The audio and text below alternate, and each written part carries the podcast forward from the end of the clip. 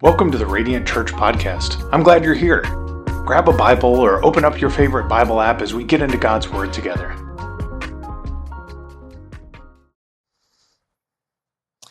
Well, good morning. Thank you for continuing to stick with us as we have now transitioning from a time of worship through song to now a time of worship through hearing and obeying God's word. Uh, we're going to be in Nehemiah chapter 4. So if you have your Bibles, and I hope you do, go ahead and turn there. Last week, Pastor Sean did a phenomenal job really encouraging us that our teamwork makes God's dream work and that we all have a part to play in God's design for our lives and even for our city and the brokenness around us. Um, but today we're going to talk about prayer and action. Prayer and action. When I first got married, um, Jenny and I had this conversation often about whose job was it? Maybe y'all can relate, all the married folks. In those first couple years, there was a recurring conversation around whose job was it? Oh, I thought you were going to pick that up. Or I thought you were going to take out the trash. I thought you were going to prepare dinner. I thought you were going to do the thing that I thought that you were going to do. And in any relationship, some of us have planned events or barbecues or birthday parties, and we've tried to work with other people. And oftentimes there comes this conversation about, oh, I thought you were going to do that. Or whose job was it to bring this? And in a weird way, that's the connection between prayer and action. How much of our Christian life is God's sole responsibility, and how much of it is on us? What does God bring to the party, and what do I need to bring to the party? And even in the brokenness of our world, we see that people are starting to draw sides on many issues, even this issue of prayer and action. There are some who look at our social and political landscape and say prayer is all that we need. We need to be a praying people, and only God can restore the church. And there are others who say, no, now is the time to act. God's word is clear, the commands are given, and so now it is our time to leap into action from what word of God has already said. And my aim today is to hopefully resolve that tension for us. That there is not a tension between prayer and action. Both praying and acting are equal signs of submission to God's work in and through our lives. So, whose job is it? That's what we're going to look at today. Would you read with me Nehemiah chapter 4, verses 1 through 3? When Sanballat heard they were rebuilding the wall, he became furious he mocked the Jews before his colleagues and the powerful men of Samaria and said, What are these pathetic Jews doing? Can they restore it by themselves? Will they offer sacrifices? Will they ever finish it? Can they bring these burnt stones back to life from the mounds of rubble? Then Tobiah the Ammonite, who was beside him, said, Indeed, even if a fox climbed up what they are building, he would break down their stone wall. Would you pray with me now? Father, God, I pray that you would use my mind and my mouth in this moment to accomplish more than I ever can on my own. That I pray, God, right now that you would make your word come alive, challenging us, convicting us, and comforting us. God, we need more than words of mere men this morning. God, we need to hear from you. Speak, Holy Spirit, move. In the precious name of Jesus Christ. Amen and amen. To pick up where the story is starting off in Nehemiah chapter 4, the work has begun. Remember, Nehemiah chapter 1 started with Nehemiah hearing about the state of his city, that the walls have been torn down and the people are being despised. And Nehemiah cries out in prayer to the Lord. And God was good and gracious. And God gave him favor with the king and with others and allow him to rebuild the wall. And so up to this point, there has been very little opposition or resistance. As a matter of fact, it's been miracle after miracle, grace after grace. And for the first time, Nehemiah is facing opposition to the work that God called him to. Now, some of us may not have been able to relate to the first three chapters of Nehemiah God opening every door, God softening every heart, God giving miracle after miracle. But we can surely relate to this moment right now us trying to do that what God calls us to do, trying to live right and, and engage brokenness, and we find opposition on all sides.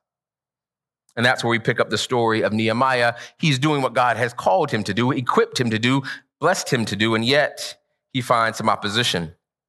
In verse one through three, we hear the taunts of the powerful people around him. Sanballat says, These pathetic Jews, can they really build this wall? Will they be able to restore our sacrifices? And Tobiah says that the wall is so flimsy, even if a fox were to jump on it and climb, the wall would come tumbling down. You see, they're just talking trash right now. We've all been there. People making snide remarks about our Christianity or about our engagement. But at this point, it's just words. And so, how does Nehemiah respond? Verses four and five, it says, Listen, our God, for we are despised. Make their insults return on their heads and let them be taken as plunder to a land of captivity. Do not cover their guilt or let their sin be erased from your sights because they have angered the builders. So we rebuilt the wall until the entire wall was joined together up to half its heights, for the people had the will to keep working. So Nehemiah's response to the taunts and the words of those, of those in opposition was to ignore them and keep working. Well, he prayed for them, then ignored them and kept working. But did you hear his prayer, verses four and five? Make their insults return to their own heads. Do not cover their guilt or let their sin be erased. As a side note, this is absolutely free, not part of the sermon. When we are commanded to pray for those in authority, when we are commanded to pray for those governing authorities, this is in the realm of possibility. Amen. Praying for people doesn't always mean praying for their success. It means praying that God's justice will prevail. God's judgments will fall. And so that's what Nehemiah prays. He says, God, you hear them, you take care of them. I'm going to be about your business. But they go from more than talking in just a moment. There's an escalation here, verse 7. Then Sanballat, Tobiah, and the Arabs, the Ammonites, the Ashdodites, you see, you hear, you hear the groups growing right now? They heard that the repair to the walls of Jerusalem was progressing and that the gaps were being closed. They became furious. I love this word. If you're from Charleston, you're going to relate to this. The Bible literally says they became hot. They grew hot with anger, right? Sometimes the best thing y'all can do for people is ignore them, but knowing that that'll sometimes make people more mad than anything else. And so, because Nehemiah ignored them, they grew hot with anger. In verse 8, it says they plotted together to come out and do what? Fight against Jerusalem and throw it into confusion. Verse 11 says, And our enemies said they won't realize it until we are among them and can kill them and stop the work. You see, it went from just words on the sides, now physical threats. Some of you grew up in a high school like my high school, and there was fights in the hallway sometimes. You never had to worry about the two guys who were yelling at each other. The two guys who just in each other's face, just words. Now, they're gonna be doing that for 10 minutes. They're hoping somebody would break it up. The guy that you gotta be worried about is the guy who don't say nothing. The dude who just walks up like a word, takes his shirt off and starts walking towards the crowd. That dude came to fight. And the response is a little bit different here. Nehemiah realized that no, these aren't just words. Sanballat, Tobiah, and the growing chorus of opposition, they came to fight. So what's Nehemiah's response? We're going to see time and time again this tension between prayer and action. The first time, all Nehemiah did was pray, and his action was continue the work. But see what he does in verse 9. Hearing the threats, he says, So we prayed to our God and stationed a guard because of them day and night. Here's a question I want you to think about. We're going to come back to. He says he prayed to his God and stationed a guard. Does that mean Nehemiah didn't have faith that God was going to protect him? You see, we're already in the first couple verses getting into the tension between prayer and action. We know Nehemiah to be a man of faith. He approached King Artaxerxes with fear of death to make a claim to rebuild his city. We know him to be a man of courage and faith, depending upon God moment by moment. And so, is this a moment of weakness for Nehemiah? In this moment, does he doubt God's protection, or is this a sign of faith? To station the guard. Let's come back to that in just a moment. Verse 13. So I stationed people behind the lowest sections of the wall and at the vulnerable areas. I stationed them by families with their swords, spears, and bows. After I made an inspection, I stood up and said to the nobles, the officials, and the rest of the people, Don't be afraid of them. Remember the great and awe inspiring Lord and fight for your countrymen, your sons and your daughters, your wives and your homes. Hold on, Nehemiah. Is he calling the people of God to take up arms even after he's prayed to the Lord to be their protector and their shield? What is Nehemiah doing? Let me step back for just a moment. There was a preacher by the name of Charles Haddon Spurgeon. Some of you may know the name. He preached in the 1800s. And in the year 1865, he started a newsletter, a weekly newsletter called The Sword and Trowel. The sword and trowel. A trowel is basically a handheld instrument that um, bricklayers would use to spread out concrete to build walls and other things, the very tools that Nehemiah and his people would be using in this moment. You see, over the 30 plus years of Charles Haddon Spurgeon's ministry, he would start over 66 distinct ministries, doing everything from caring for the poor, caring for the widow, and training up men to go into the ministry. And one of the ways that he funded that ministry was through this weekly newsletter. In the very first edition, in the opening line, it says this about the magazine. Spurgeon speaking, he says, Our magazine is intended to report the efforts of those churches and associations which are more or less intimately connected with the Lord's work at the Metropolitan Tabernacle, and to advocate those views of doctrine and church under which are most certainly received among us. It will, the magazine, address itself to those faithful friends scattered everywhere who are our well wishers and supporters in our work of faith and labor of love. You see, part of the reason why Spurgeon wrote this magazine was to let people know how to pray, but also how to act. Pray for this endeavor, but give to this endeavor. This was a huge way that Charles Spurgeon raised money to support his various ministries. And he named the magazine The Sword and Trowel after Nehemiah chapter 4, because he realized the place of both prayer and action. We pray for God's provision, and yet we ask God's people for theirs. And one does not negate the other, but it is how God answers our prayers. This is the tension, church. There is not a distinction between prayer and action in the Bible. From our prayers, we act, and from our action, we are driven to prayer. Let me make this plain in verses 15 through 22 here. It says, When our enemies heard that we knew their scheme and that God had frustrated it, every one of us returned to his own work on the wall. From that day on, half of my men did the work while the other half held spears, shields, bows, and armor. The officers supported all the people of Judah who were rebuilding the wall. The laborers who carried the loads worked with one hand held and one held a weapon with the other. Each of the builders had his sword strapped around his waist while he was building, and the trumpeter beside me. Then I said to the nobles, the officials, and the rest of the people, The work is enormous and spread out, and we are separated far from one another along the wall. Whenever you hear the trumpet sound, rally to us there. Our God will fight for us. So we continued the work while half of the men were holding spears from daybreak until the stars came out at that time, I also said to the people, let everyone and his servant spend the night outside Jerusalem so they can stand and so they can stand guard by night, by night and work by day. Does that sound like a man of faith to you? And your, in, your understanding of what it means to trust in God, does that sound like a man of faith to you?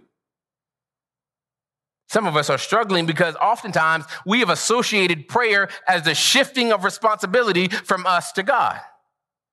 And so our understanding of faith says if we pray for it, we shouldn't work for it, we should wait for it. I think the word of God is challenging that today. Prayer is a sign of faith, but it's a sign of trust. And I think what the word of God is saying is in here is that God answers the prayers of his people through the action of his people. God answers the prayers of his people through the actions of his people. And we know this to be true, don't we? We all have that one friend who was praying for a job, but not actually looking for a job. We know that one brother who's praying for a wife, but not actually doing anything to get his life ready for someone else to be in it. We know this intuitively to be true, and yet we are challenged with it because that sometimes the problems seem so big that our actions seem so meaningless that all we feel that we left to do is pray. And at other times, we feel that the action is so urgent and the needs are so immediate that we don't have time to seek God's will or trust God's timing. And so we must rush into action. And so oftentimes in our life, we choose between prayer and action. So the question before us isn't what's the relationship between prayer and action? The question is, what are you praying for that you're not working for? What are you praying for in your life that you are not actively working for to be true in your life? And guess what? The other side is true as well. What are you working for that you're not praying for? What are you busy doing that you're not taking to the Lord in prayer? You see, that's the relationship between prayer and work. One drives us to the other. Is your prayer life struggling this morning? Is your prayer life, if you look back on your prayer life, is it basically requests for you, you, family, me, job, family? And is, is it growing dull? Is it growing disconnected from the heart of God? Is it becoming a task for you? Then get to work. Run towards brokenness in your home. Run towards brokenness in your neighborhood. Run towards brokenness in your city, and you will find reason to pray again. Are you growing weary in your work? As you serve, as you love, as you give, are your hands growing tired? Is the hope that used to burn bright in your heart growing dim? Then run to the Lord in prayer. Run back to the cross of Calvary to be replenished, to be strengthened, and to be given hope again. You see, if our prayer life is struggling, that's a call to work. And if our work is growing weary, that's a call to pray, because both produces the other. As we work, we should be praying, and as we pray, we should work. Where did I get this from? Here, verse 20. Nehemiah says, Whenever you hear the trumpet sound, rally to us. Our God will fight for us. So, if God is going to fight for us in the way that we might understand this, why are they carrying swords? If God is going to do the work, why are all his builders armed to the teeth? Because the way God answers our prayers is through the work of his people. Nehemiah wasn't praying that God would do for them what they should do for themselves. No, he was saying, God, fight for us by fighting through us. And that's the relationship. So, for those who are saying this is a season of prayer, that their only answer right now is for us to go to the Lord in prayer. Only He can restore our church and only He can heal our nation. I would say, yes, that's true. But the part that we're missing is how does He do that? How does God answer that prayer to restore? How does God answer that prayer to bring back to life, to bring to repentance? He answers those prayers through the work of His people, through us trusting in God's power and God's provision. Hear the words of James chapter 2 in the New Testament. It says, What good is it, my brothers and sisters, if someone claims to have faith but does not have works? Can such a faith save him? If a brother or sister is without clothes and lacks daily food, and one of you says to them, Go in peace, stay warm, and be well fed, but you don't give them what the body needs, what good is it? In the same way, faith, if it does not have works, is dead by itself. But someone will say, You have faith and I have works. You, you work and I'll pray. Show me your faith without works, and I will show you faith by my works. You believe that God is one good. Even the demons believe and they shudder. Senseless person, are you willing to learn that faith without works is useless? Faith without works is useless. When we see someone in need and we just pray for them and yet we don't give to them, the Bible is saying that faith is dead.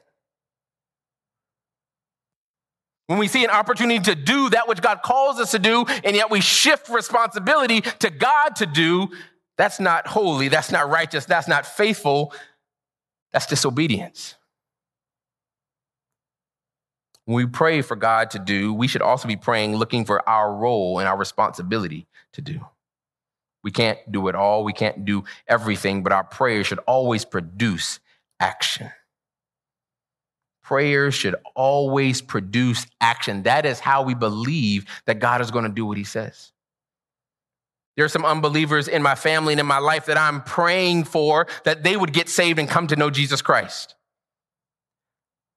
Should I just wait for God to supernaturally intervene in their life? He could and he has before. Or should I, with boldness, have an awkward conversation about Jesus yet again? Trusting that God is going to answer the prayer that I prayed through me or through someone else, but it leads to action nonetheless. In this season of life, y'all, we are called to both pray and act, not as two separate activities, but as rhythms of the Christian life. As we pray, we derive strength to act. And as we act, we are driven back to the cross in need of prayer. Two quick applications here. Nehemiah chapter 4, verse 23 says this And I, my brothers, my servants, and the men of the guard with me never took off their clothes. Each carried his weapon even when washing. Now, some of the folks who've been in the military, this may sound a little bit familiar. When you're in a base in hostile territory, there are levels of alertness. And in the highest level of alertness while you're deployed overseas, you can never take your weapon off your body. It must always be within arm's distance because the threat is so high because we are in a foreign territory. And this is the picture that Nehemiah is painting. Although he's in Jerusalem, the holy city, he realized that this is foreign territory. We must have our weapon on us at all times, even while washing. That's a reminder for us, church, that we are kingdom citizens, y'all. This is not our home. We rebuild the walls. We seek to restore that which is broken. We run towards brokenness. But this is not our home. We are kingdom citizens. We are in hostile territory. And although the weapons of our warfare are not carnal, they are still mighty. This is a reminder that we are ambassadors representing a foreign kingdom while we live in a hostile land.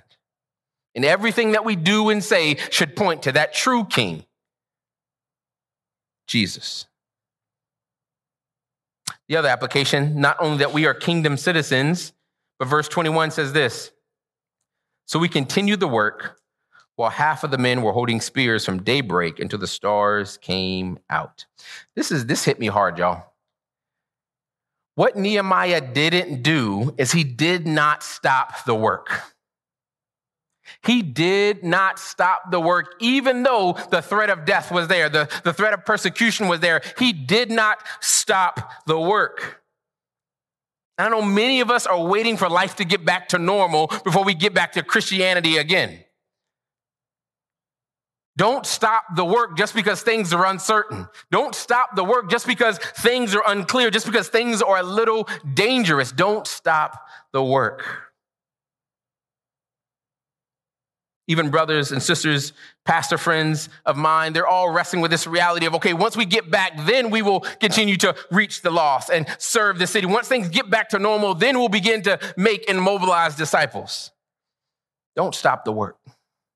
God has called us to run towards brokenness, to repair the breach in the wall. No matter what the circumstances may be, we should not stop the work. Why? because our God will fight for us. Our God is there with us. I want to close with this. Some of us are thinking right now, we don't have the strength to build. We hear this idea about running towards brokenness. We hear this idea about praying and doing and prayer and action, and we feel like our strength has gone dry. We've given all that we had, and we have nothing left. Let the words of Isaiah 40 comfort your hearts. It says, Do you not know? Have you not heard? The Lord is the everlasting God, the creator of the whole earth. He never becomes faint or weary. There is no limit to his understanding. He gives strength to the faint and strengthening the hands of the powerless. Youth may become faint and weary, and young men may stumble and fall, but those who trust in the Lord will renew their strength. They will soar on wings like eagles, and they will run and not become weary. They will walk and will not faint. This is the promise that God will meet us in our moments of prayer, of moments of communing with Him. He will meet us to strengthen us. There's still work for us to do. And when we run out of gas, the Lord is saying, Come back. Come back to me. Because He will give you strength that even when you feel like you can't crawl, the Lord says you can run and not grow weary. Even though you feel stuck, the Lord says you will walk and not faint. The Lord says, if you trust me, I will renew your strength so that we can get back to work. What is that work, church, as I end? That work is first and foremost making and mobilizing disciples living surrendered lives to the Lord, abiding in Him, belonging to community, and committing to the mission. That is the work. Even if we can't gather here on a Sunday morning, Sunday morning church is not the work, y'all. It's a tool that the Lord gives and in seasons will take away. The work can be done as individuals scattered and gathered around the city, praying for one another, serving one another, engaging brokenness and lostness wherever we may find it as God's family on mission. That is the work that God has called us to do. And although seasons may change, the command to rebuild the wall has not. Would you pray with me now? Father, God, we thank you for your word. We thank you that you do strengthen the hands of those who are growing weary. That connected to you, we will run and not grow faint. We will walk and not grow weary. That we will mount up with wings of eagles, Father God. Not because we are smart enough or strong enough, but because we trust you. We rely on you. God, would you meet us in this moment? Would you help our prayer to drive us to action? And would you help our actions to drive us back to prayer? And would that be the rhythm of our lives as we seek to restore that which is broken in our own lives, in our own neighborhoods, in our own cities? God, would you do that in us and through us? In the precious name of Jesus Christ, we pray. Amen and amen. Thank you for joining our family in North Charleston as we heard God's Word preached today. We would love to connect with you. You can find us online on Facebook, Twitter, and Instagram. Send us a message to learn more about what Radiant Church is doing or support the vision of Radiant Church at radiantcharleston.com/giving.